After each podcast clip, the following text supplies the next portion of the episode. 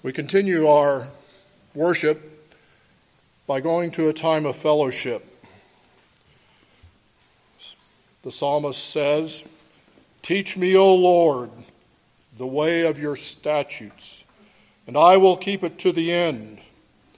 Give me understanding that I may keep your law and observe it with my heart. Lead me in the path of your commandments, for I delight in it.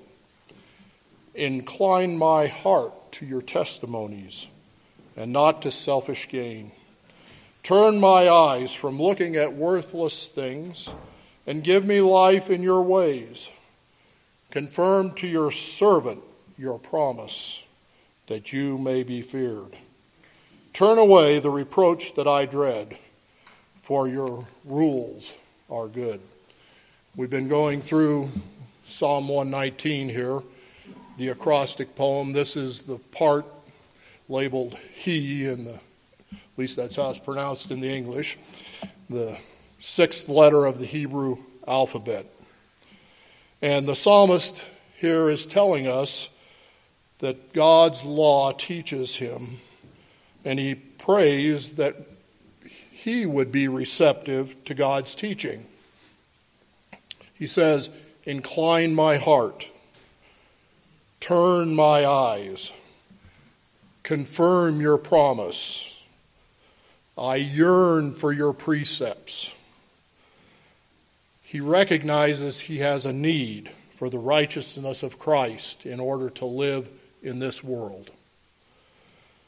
We all, like that, are dependent upon God's word. Allow the Lord to incline your heart, turn your eyes, confirm his promises this morning as the word of God is preached to you. May the Lord's preaching of God's word do that for us today.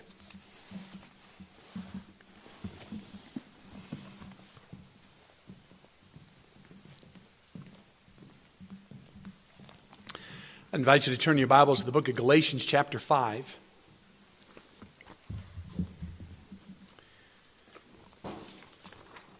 So well, turn out, uh, grab your, your notes and hopefully use them to follow along and understand this passage as we study it uh, t- uh, together. So I'm not ready to go to Zechariah, my own personal study, so this past week I uh, chose to do um, uh, go back to this series on the glory of God's grace, which I'll continue to do, Lord willing, uh, throughout the course of my pulpit ministry, but uh Um, this is a fantastic passage and a wonderful text, and so let's spend some, some time fellowshipping around it. The focus will be twenty-two and twenty-three, but we're going to read verse sixteen through the end, um, uh, at least till twenty-four. And uh, so with that, brothers and sisters, let me invite you to stand together with me as we read God's word.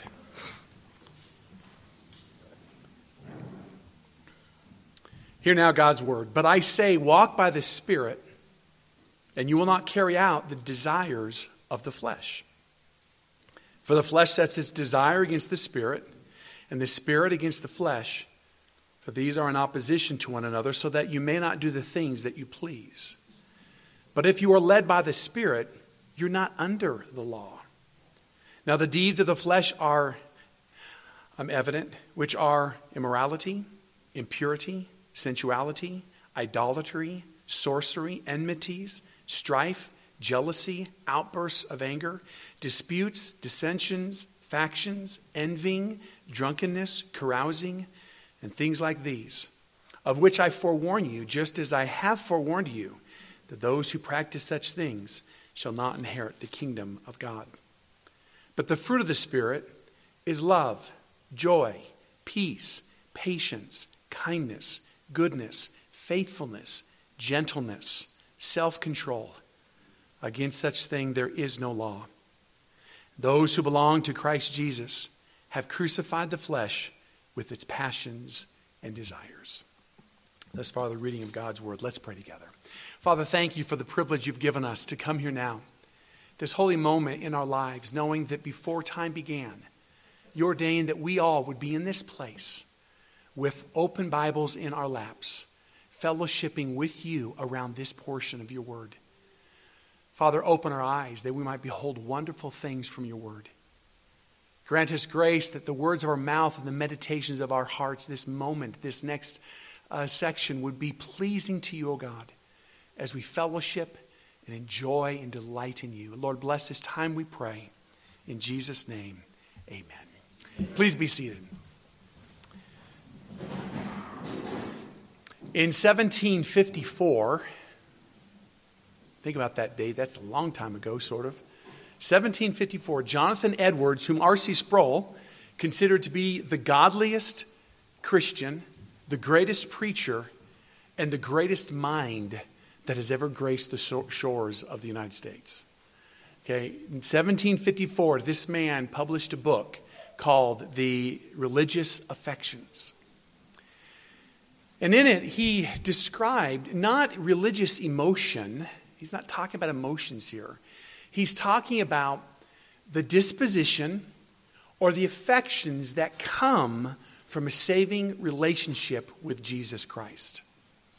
For example, describing the persecuted Christians in the Bible times, he wrote this. The world was ready to wonder what strange principle it was that influenced them to expose themselves to so great sufferings, to forsake the things that were seen and renounce all that was dear and pleasant, which was the object of sense. They seemed to the men of the world about them as though they were beside themselves, and to act as though they hated themselves. There was nothing in their view that could induce them thus to suffer and support them under and carry them through such trials. But although there was nothing that was seen, nothing that the world saw, or that the Christians themselves ever saw with their bodily eyes, that thus influenced and supported and supported them, yet they had a supernatural principle of love to something unseen. They loved Jesus Christ. For they saw him spiritually, whom the world saw not, referencing First Peter one, and whom they themselves had never seen with bodily eyes. Though their outward sufferings were very grievous, yet their inward spiritual joys, their religious affections, what I'm calling kingdom affections, were greater than their sufferings. And these affections supported them and enabled them to suffer with cheerfulness. This morning I want to look with you at three affections in Scripture. Kingdom affections, re- religious affections.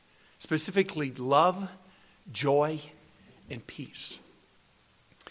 But to do that, in this passage, twenty-two through twenty-three, I need to give you somewhat of the redemptive context to understand this. The book of Galatians is written to people struggling with with works righteousness, struggling to relate to God on the basis of their conduct. And, and that context is important for us to understand and apprehend as we approach this passage. Now, I know many of you have heard some of this, but none of you have heard all of this. So let's spend a little bit of time giving you, let me uh, set you the context of our passage, the larger context. To do that, put your finger in Galatians and go back to, to Genesis. We'll spend a little bit of time there. Genesis chapter two we'll begin with.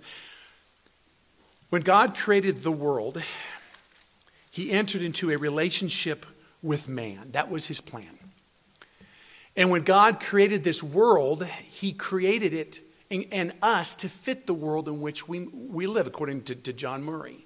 So for example, um, as the world is covered with seventy-one percent of it is covered with water, so we are sixty percent water. We fit the world that God made us to, uh, to live in. The, the atmosphere is oxygen. We breathe oxygen. Um, the fourth most common element in the universe is carbon. eighteen percent of our bodies are, are carbon. So we were made to fit this world. If we were made to live in water, we would have gills. We were made to live in a place where there was simply oxygen without water, and uh, therefore we have lungs. Well, God deigned to enter into a, a relationship with man as part of his creative a will. And part of that relationship, as you know, was based upon our work. Genesis two seventeen. God told Adam and Eve, from the tree of the knowledge of good and evil, you shall not eat. for in the day that you eat from it, you shall surely die. Now, taking John Murray's uh, a concept that we were fit to live in the world which God made, brothers and sisters, I have derived this language, which you've heard, our default program. And our default program is to relate to God on the basis of our conduct. You've heard that. And you see that. You see that, and even though we're saved, we still have this urge. Everything within us, in our um, um, natural being, is to relate to God on the basis of what we do and to relate to, uh, to each other on the basis of what we do. That's our default programming. But it doesn't stop there. Because of the fall, we also now have a default passion. Notice with me Genesis three, verse one.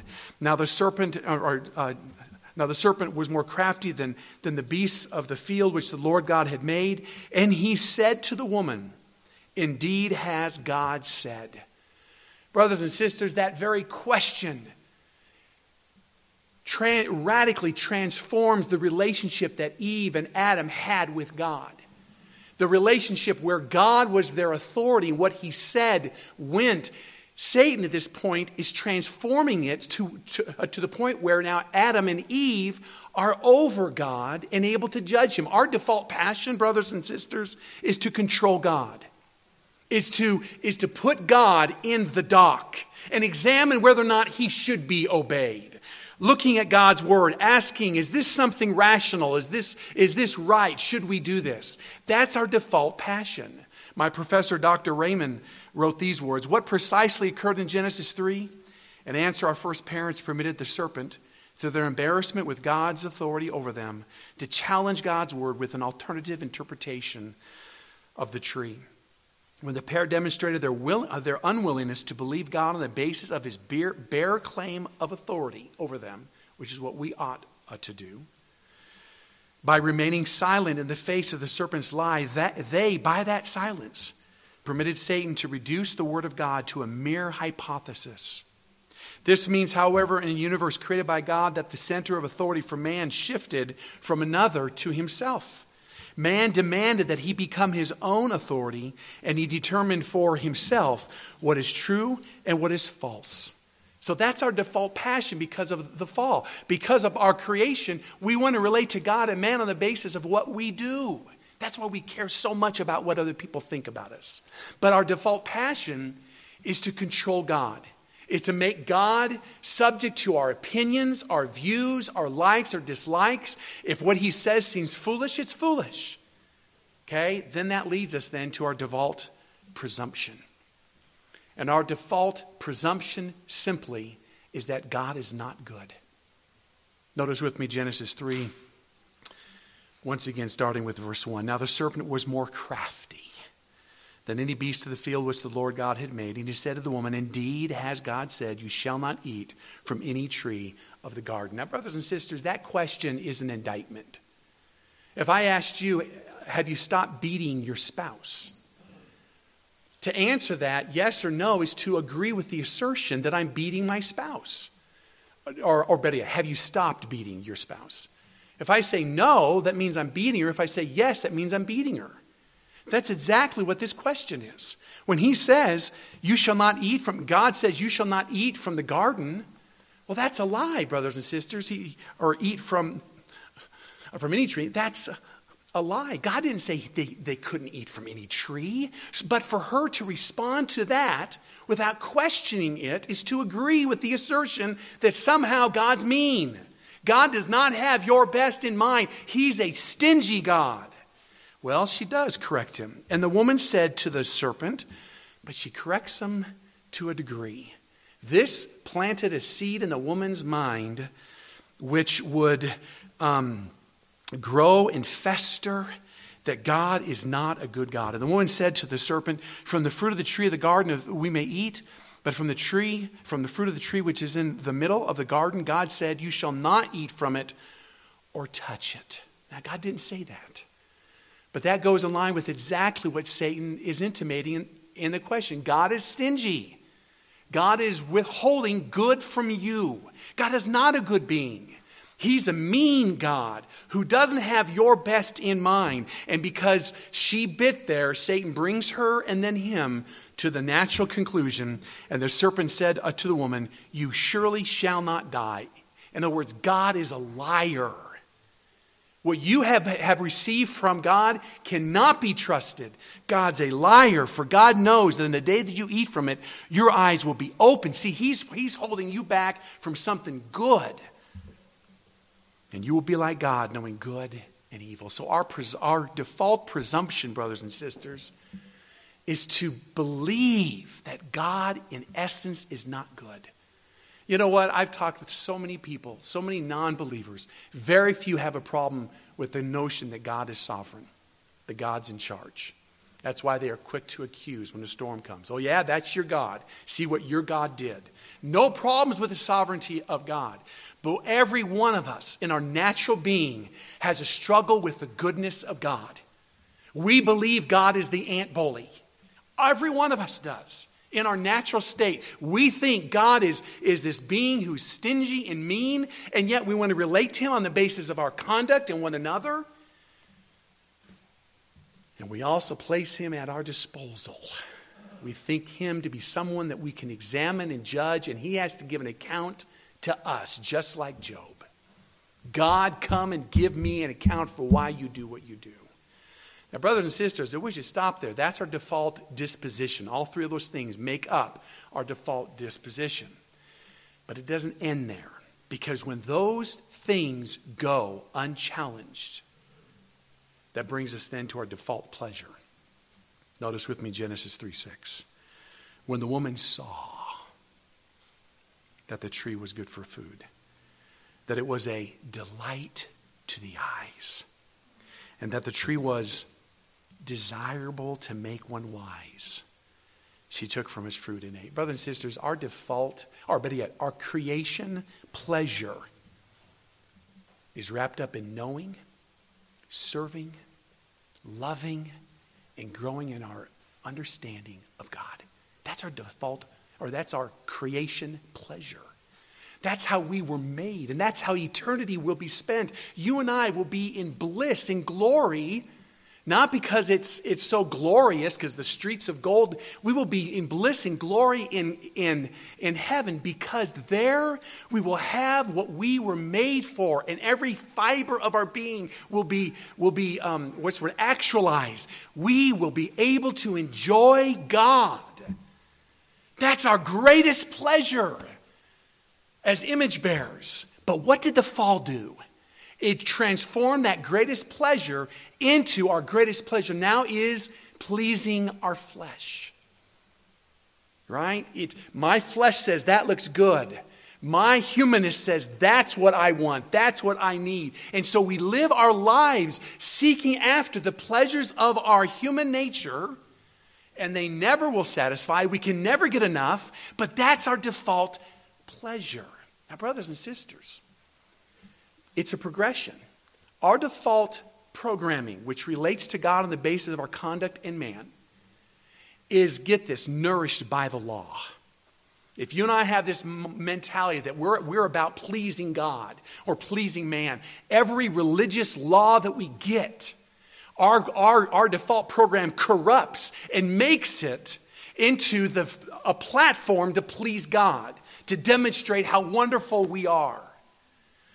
And every fiber of our being in that process resents that, because we don't think God's good. We know we can never, we can never please him. Look at our lives. Look at how he treats us. He must be mad at us.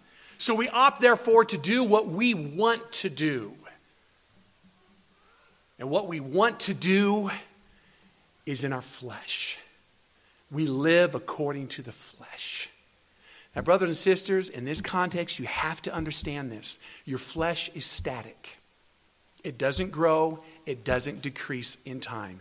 You can be the godliest person in the world or the most wicked person in the world, and your flesh has not grown or diminished, only its influence.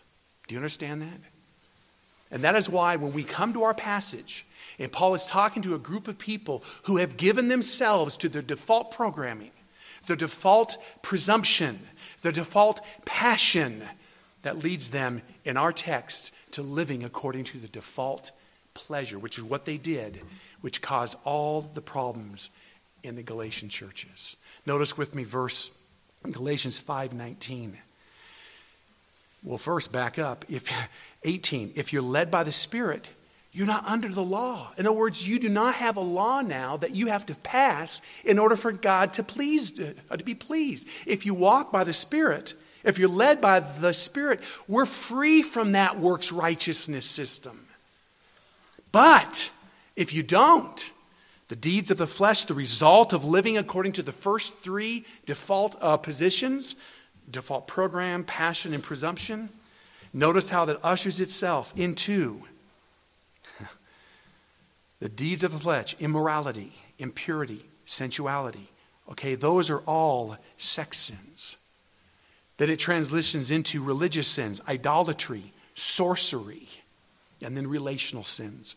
Enmity, strife, jealousy, outbursts of anger, disputes, dissensions, factions, envyings, drunkenness, carousing, and things like these. In other words, this list is not exhaustive.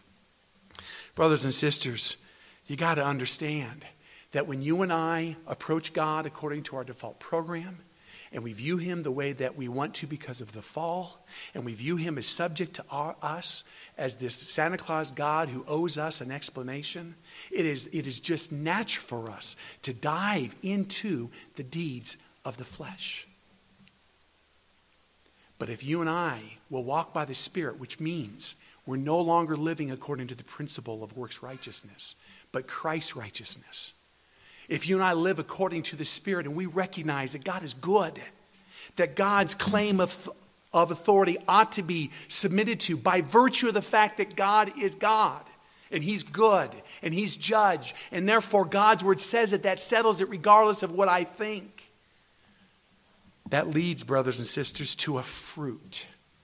And that brings me to point B, the content and consequence of kingdom affection. It leads to affection. Notice with me verse twenty-two of chapter five. But in contrast, the fruit of the Spirit is love, joy, peace. Now I'm going to stop with those first three. I want you to note, first and foremost, those are not emotions. They impact the emotions dramatically. They can. But the first three fruit of the Spirit are not emotions. They are affections. They are dispositions. They are religious, in the words of, of Edwards, religious affections. Let me define them for you. The word love, agape, this is the divine love, the, the unconditional love of God, which we get its definition from John three sixteen. God so loved the world, he gave his only begotten Son, that whoever believes in him should not perish but have eternal life. What's the world that God loved?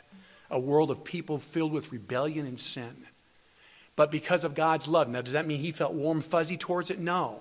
He gave, he sacrificed his only begotten Son that that sinful, unworthy, unrighteous um, world might be saved. God's love is an unconditional love given to the unworthy. So we've defined love in John three sixteen as love is a determined act of the will, which always results in determined acts of self-giving for people utterly unworthy. That is the first fruit of the Spirit. It is a, it is a kingdom affection. It's not an emotion. Okay, God didn't have an emotional response when he looked at the world. Okay, he he he gave himself. Okay, it's it's a it's a, a term of action, of sacrifice, of giving, holy giving, for the, for that which is utterly unworthy. Joy. Joy, brothers and sisters, is another fruit of the Spirit. Likewise, not an emotion, but can translate, and easily does, to emotion. So joy is not an emotion. To rejoice involves emotion. Joy, rejoicing is the is, is joy expressed. But joy is not an emotion. It's the deep down sense of well-being that abides in the heart of the person who knows all is well between himself and God. Right? It is well between God and myself, because I know it is well with my soul, that therefore I am filled, even in the midst of trial and difficulty, I'm filled with joy. And it's that conviction, it's well between me and God. And the world may hate me. My business may be going down the tubes. My health may be compromised. But I'll tell you what, there's one area in my life that is a home run, which is a glorious thing, and that is my relationship with God. May not be the way I feel towards God, but what I'm saying is God's view of you, you know, is in the bag. God accepts you because of Jesus Christ. That's biblical joy. And then the last fruit I'm going to reference is peace. This references the tranquility of mind that comes from a saving relationship with God. Therefore, having been justified by faith, we have peace with God.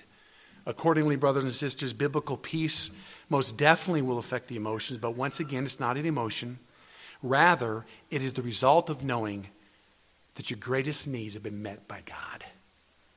Okay? Peace comes from knowing your greatest needs are met by God, his character, who he is and what he's done. That's peace. Joy is knowing it's well between me and God. Peace is knowing that my greatest needs are met in life, in the rest of my life, in death, in eternity, by God. Now, brothers and sisters, that's the the uh, um, uh, description, that's the, the content of the fruit of the Spirit. Now notice, would you, uh, with me, their consequence. I want you to notice, brothers and sisters, Matthew or, or uh, Galatians five twenty-two, that the first three stated fruit of the Spirit are what provide for the relational description that follows. If you want to be an individual who, in this passage, is patient, kind, good, faithful, gentle, under control, that comes as the consequence of being men and women who are characterized by love, joy, and peace. Do you understand that? That's the relationship of those first three stated fruit of the Spirit to the rest of the fruit. I want you to see, and that's what, what Edwards uh, gets at, that these affections are what produce godly living. It's what uh, produces a godly mind, these affections. So for example, Second Corinthians, not first, Second Corinthians chapter five, verse fourteen. Let's talk about each one of them. Love. Paul writes, "For the love of Christ controls us." Edwards describes love as the controlling affection. It's the chief affection that controls everything else. It's the controlling affection. For the love of Christ controls us. Now, whether or not you think that's God's love for you or your love for him is irrelevant. The point is, whatever that love is, and I believe it's both, it controls us. Having concluded this, that one died for all, therefore all died. And he died for all, that they who live, get this, should no longer live for themselves because of love, but for him who died and rose again on their behalf. The only way you will never live for yourself, the way that you stop living for yourself, is by love. It's a controlling affection. As you and I give ourselves to love, guess what happens? We stop living for ourselves, but for him who died and rose again on our behalf. And so we see it re- uh, uh, relationally. First Corinthians thirteen, four through seven. Listen to it. Love is what? These are all relational terms. Patient, kind. Those are what we just saw. The fruit of the Spirit. Love, joy, peace, patience, kindness, goodness, gentleness, self-control. That's the fruit of the Spirit. Love is what produces those, according to First Corinthians thirteen, four through seven. Love is patient, kind, not jealous, does not brag, does not, is not arrogant, does not act unbecomingly. It does not seek its own. It's not provoked, does not take into account a wrong suffered, but re, uh, uh, does not rejoice in the righteous, but rejoices in the truth, bears all things, believes all things, hopes all things, endures all things. That's what love does. Love in the life of, of a Christian does those things. So if you want to be someone who, who reaps the fruit of the Spirit, patience, kindness, goodness, faithfulness, gentleness, self-control, it will not be you simply praying and praying, God, give me kindness, give me kindness. It will be as you embrace and grow in love. Secondly, would you notice with me joy? Nehemiah eight ten, the joy of the Lord is a strength. Not only is that a, a protection, the joy of the Lord is my protection, but it's a, it's a, it's a refuge point from which we live and serve. For example, Second Corinthians eight, one through two. Listen to how listen to what joy did in the life of God's people. Brethren, we wish to make known to you the grace of God which has been given in the churches of Macedonia, that in a great ordeal of affliction, their abundance of joy, what did it do? And their deep poverty overflowed in the wealth of their liberality. The early church who couldn't afford it gave money to the body of Jesus Christ because of the affection of joy. Joy overwhelmed them to give. It moved them to give. That's what joy did. Notice in uh, Hebrews ten, the Hebrew writer writes, verse uh, thirty-four, you accepted joyfully the seizure of your property. How was the early church so able to give up what, the, what they had? Because of joy. It was in joy they accepted the seizure of their property. Without a problem. They didn't complain against God. They didn't say, bad God, and they didn't get angry at the people. They simply said, the joy of the Lord is my, my strength, and in that joy, take it, God. Notice peace. Philippians four, be anxious for nothing, but in everything by prayer and supplication with thanksgiving, let your requests be made known to God. You know that.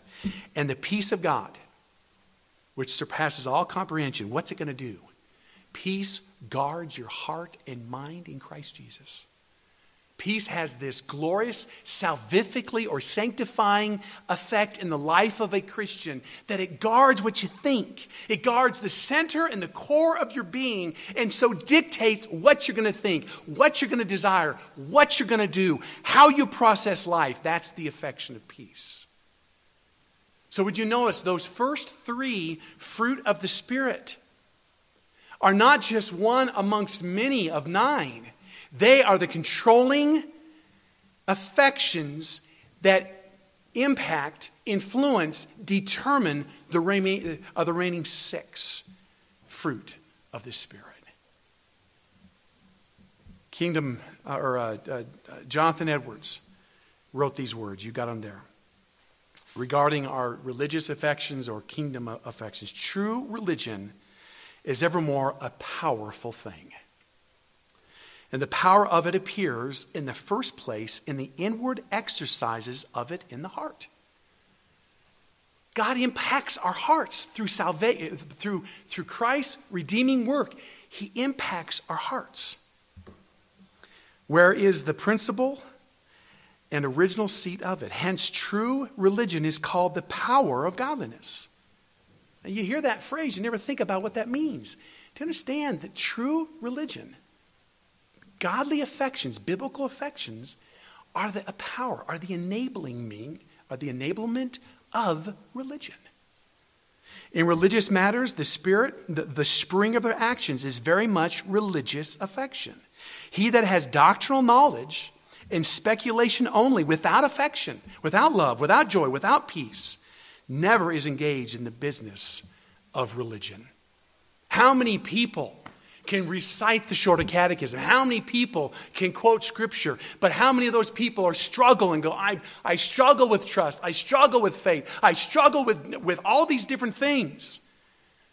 And the reason why is because they think that if I learn these definitions, if I memorize this theology, it will change me. And it doesn't change you, brothers and sisters. What changes you is God working by and with His Word, affecting in you and me religious affections, kingdom affections of love, joy, peace.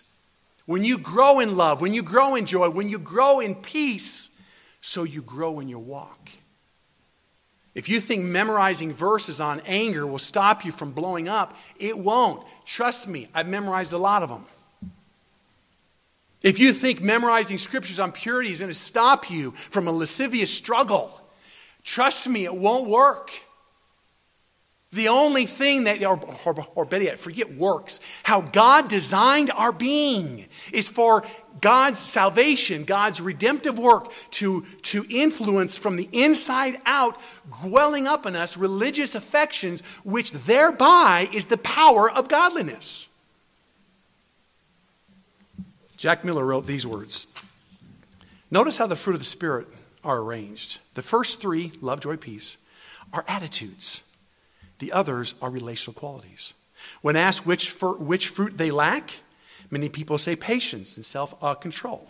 Sadly, what people really want is a life that's under uh, uh, control. But they want the end product, not the love, joy, and peace that creates it.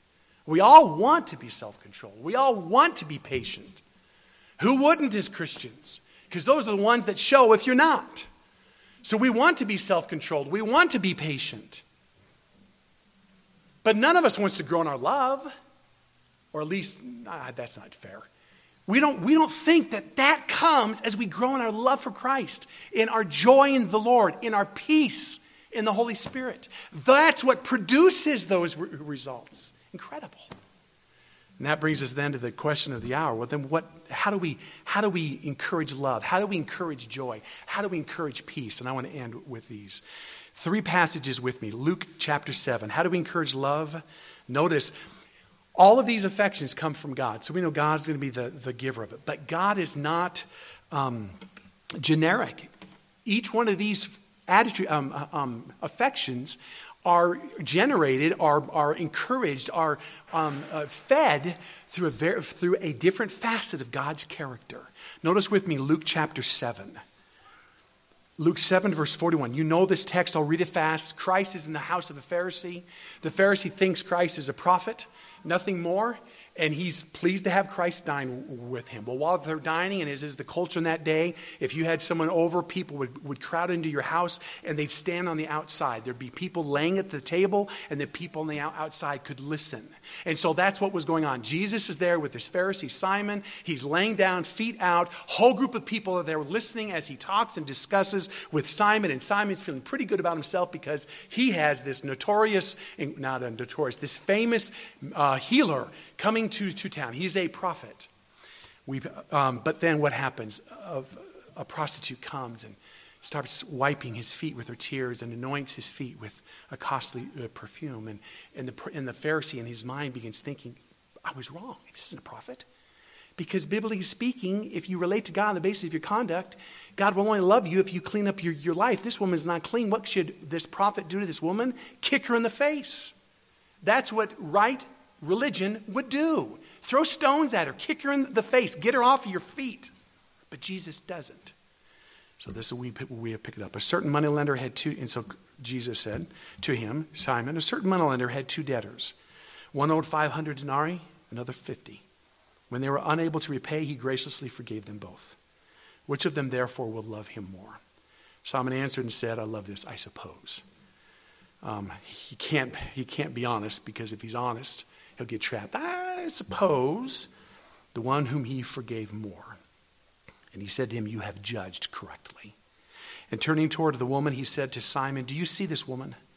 I entered your house. You gave me no water for my feet, but she has wet my feet with her tears and wiped them with her hair. You gave me no kiss, but she has since that time I came and has not ceased to kiss my feet. You did not anoint my head with oil, but she anointed my feet with perfume. For this reason I say to you, her sins, which are many, this is key, have been forgiven, for she loved much. But he who is forgiven little loves little. Brothers and sisters, do you know what what what um, um, grows love in the life of, of a Christian? Coming to the apprehension, a greater apprehension of all that God has done to, uh, to forgive you, how much sin he has forgiven you. Most Christians in this room right now have their late, have their besetting sins. And most of you compare those besetting sins with other people. And you conclude with me that I'm not so bad. Yeah, I'm a bad person. And when I'm having a fit, it's really bad. But I'm no, I'm no that, and I'm no that, and I'm no that. Don't you dare accuse me of that. Brothers and sisters, you want to know why we struggle with love? Because we are so righteous. We're so good. We're so great. We know so much. We're so satisfied with who we are. Yes, we could change here and tweak there. But basically speaking, look at me, world. I'm amazing. And if you didn't believe, if you don't believe me, let someone in your life this coming week accuse you of something else and see how quick you defend. How quick you spend at night laying there wondering, what could I say next to this person who thinks I'm a low-down, dirty, rotten scoundrel? Let anyone accuse you of anything ill, and you'll have a you'll go nuts. We all believe that we are we are we are good enough. And yes, I got Jesus. That's my that's my God in my pocket, but we're good enough. Brothers and sisters, you grow in your understanding and apprehension of the glory and the greatness of God, and the wickedness and the and the uh, um, um, um, horribleness of your sin. That's when you grow in love. Matthew chapter eighteen is the discipline chapter. Notice how it how it ends. It ends with this parable about forgiving ten thousand talents versus one hundred denarii. He who is forgiven much loves much. When you understand how much you've been forgiven, when you come to the point in your walk with God where you can just where, where you can believe, not just say, but believe that you are the chief of sinners. That everyone in this world you never ever look at and say, "Oh, they're horrible. They're worse than me." When you believe I'm worse than them, guess what adorns you? Forgiveness, kindness, goodness, faithfulness, self-control. Why? Because you recognize how much God forgave you. You want to grow in the fruit of the Spirit? Let the grace of God open your eyes to behold the glory of His love, the, gro- the glory of His grace. Notice, uh, secondly, joy. First Peter one six. Go there if you're in your Bibles. First Peter one six, or your electronic media. First Peter one six, speaking of our glorification, okay? Notice joy is all based upon what awaits us. Okay, joy is the disposition as well between me and God.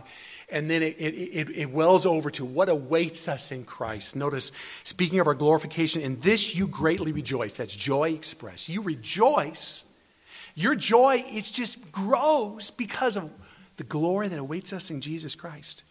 Even though now, for a little while, if necessary, you've been distressed by various trials, that the proof of your faith, being more precious than gold, which is perishable, even though tested by fire, may be found to result in praise, glory, and honor. What is that? That's Jesus Christ, right? We know that not only does glory await us, but the day is going to come when Jesus Christ stands up at the wedding feast of the Lamb and comes up to you individually and, and gives you praise, verbally, praise, glory, and honor on that day. Is that going to happen? Yes, it is, Christian.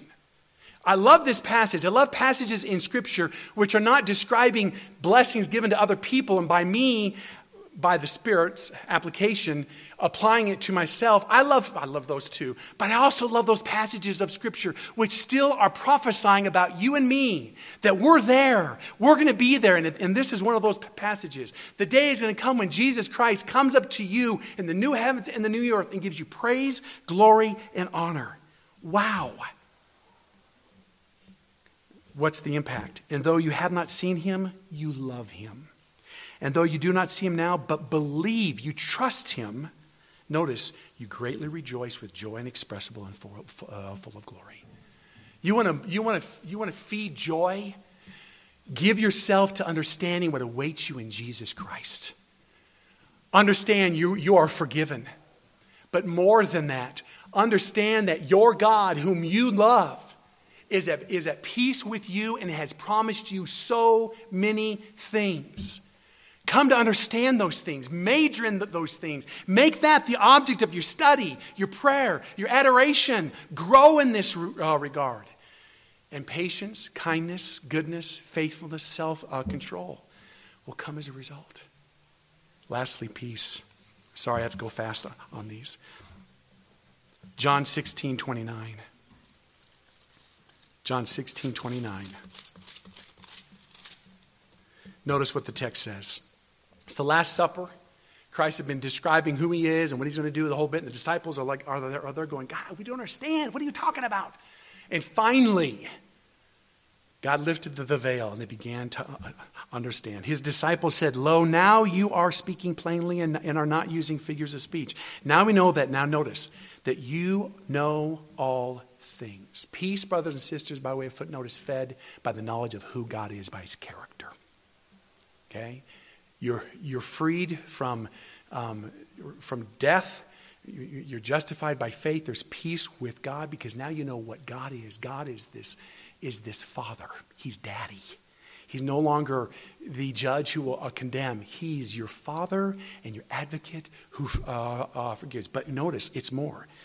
Now we know. Now, now that you know. I'm sorry. Now we know that you know all things. That means he's he's he's omniscient, which means he's ordained all things, and have no need for anyone to ask to uh, uh, question you.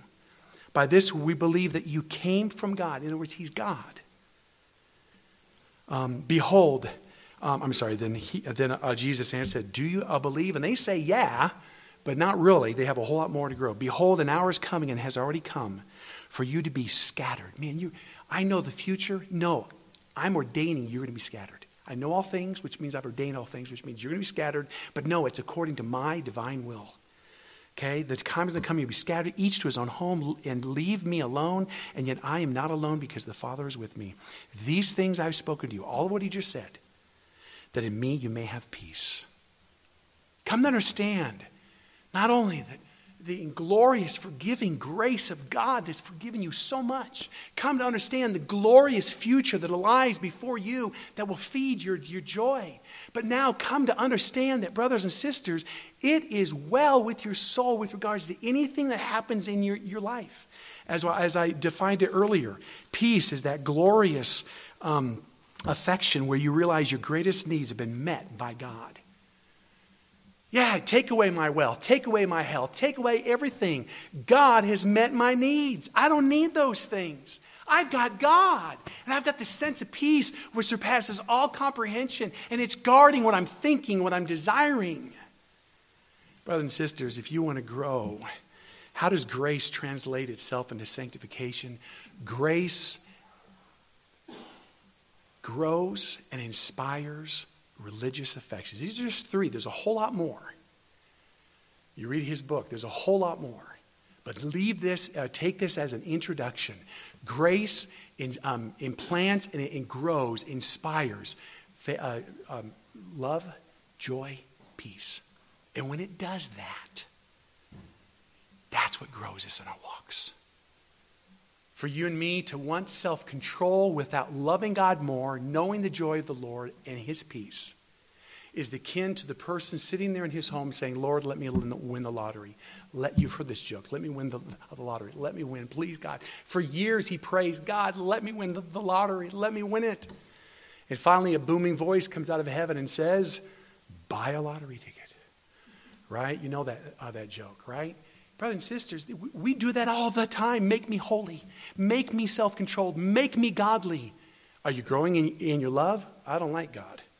Um, are you are you growing in your, your joy? I don't have the joy of the Lord. I don't care about that. Just make me self-controlled. Make me look better to other people. Brothers and sisters, that's the same. God's not going to answer that, that prayer. How can he? If you and I are not growing in joy, love, peace. Now, God can, I suppose. Certainly he can. But it'll be in spite of your prayer. Not be, it'll be in spite of you, clearly. Not because you are submitting to God and, and his word. Brothers and sisters, I close with these words. In any, in almost every discipline and thing in life, there are takeaways. Okay? There are the things that, there's a thousand things I could tell you about, for example, being a good student. A lot of things we could talk about being a good student. But give me the takeaway. The takeaway of being a good student is one, have a plan. These are mine. Two, be disciplined and diligent to follow it. You want to be a great student? Get straight A's? Have a plan and be disciplined, which means you follow that plan, and diligent, which means while you're doing it, you're not letting your mind wander, you're not looking at your phone. That's a takeaway to be a great student. To be a great parent.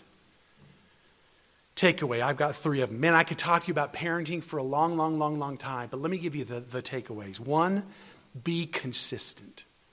Two, cultivate a relationship with your kids, an undying, deep, abiding relationship.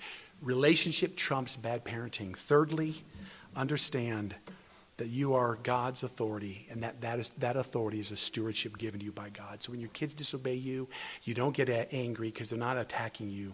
They're disobeying God's authority. That would be my, my three takeaways.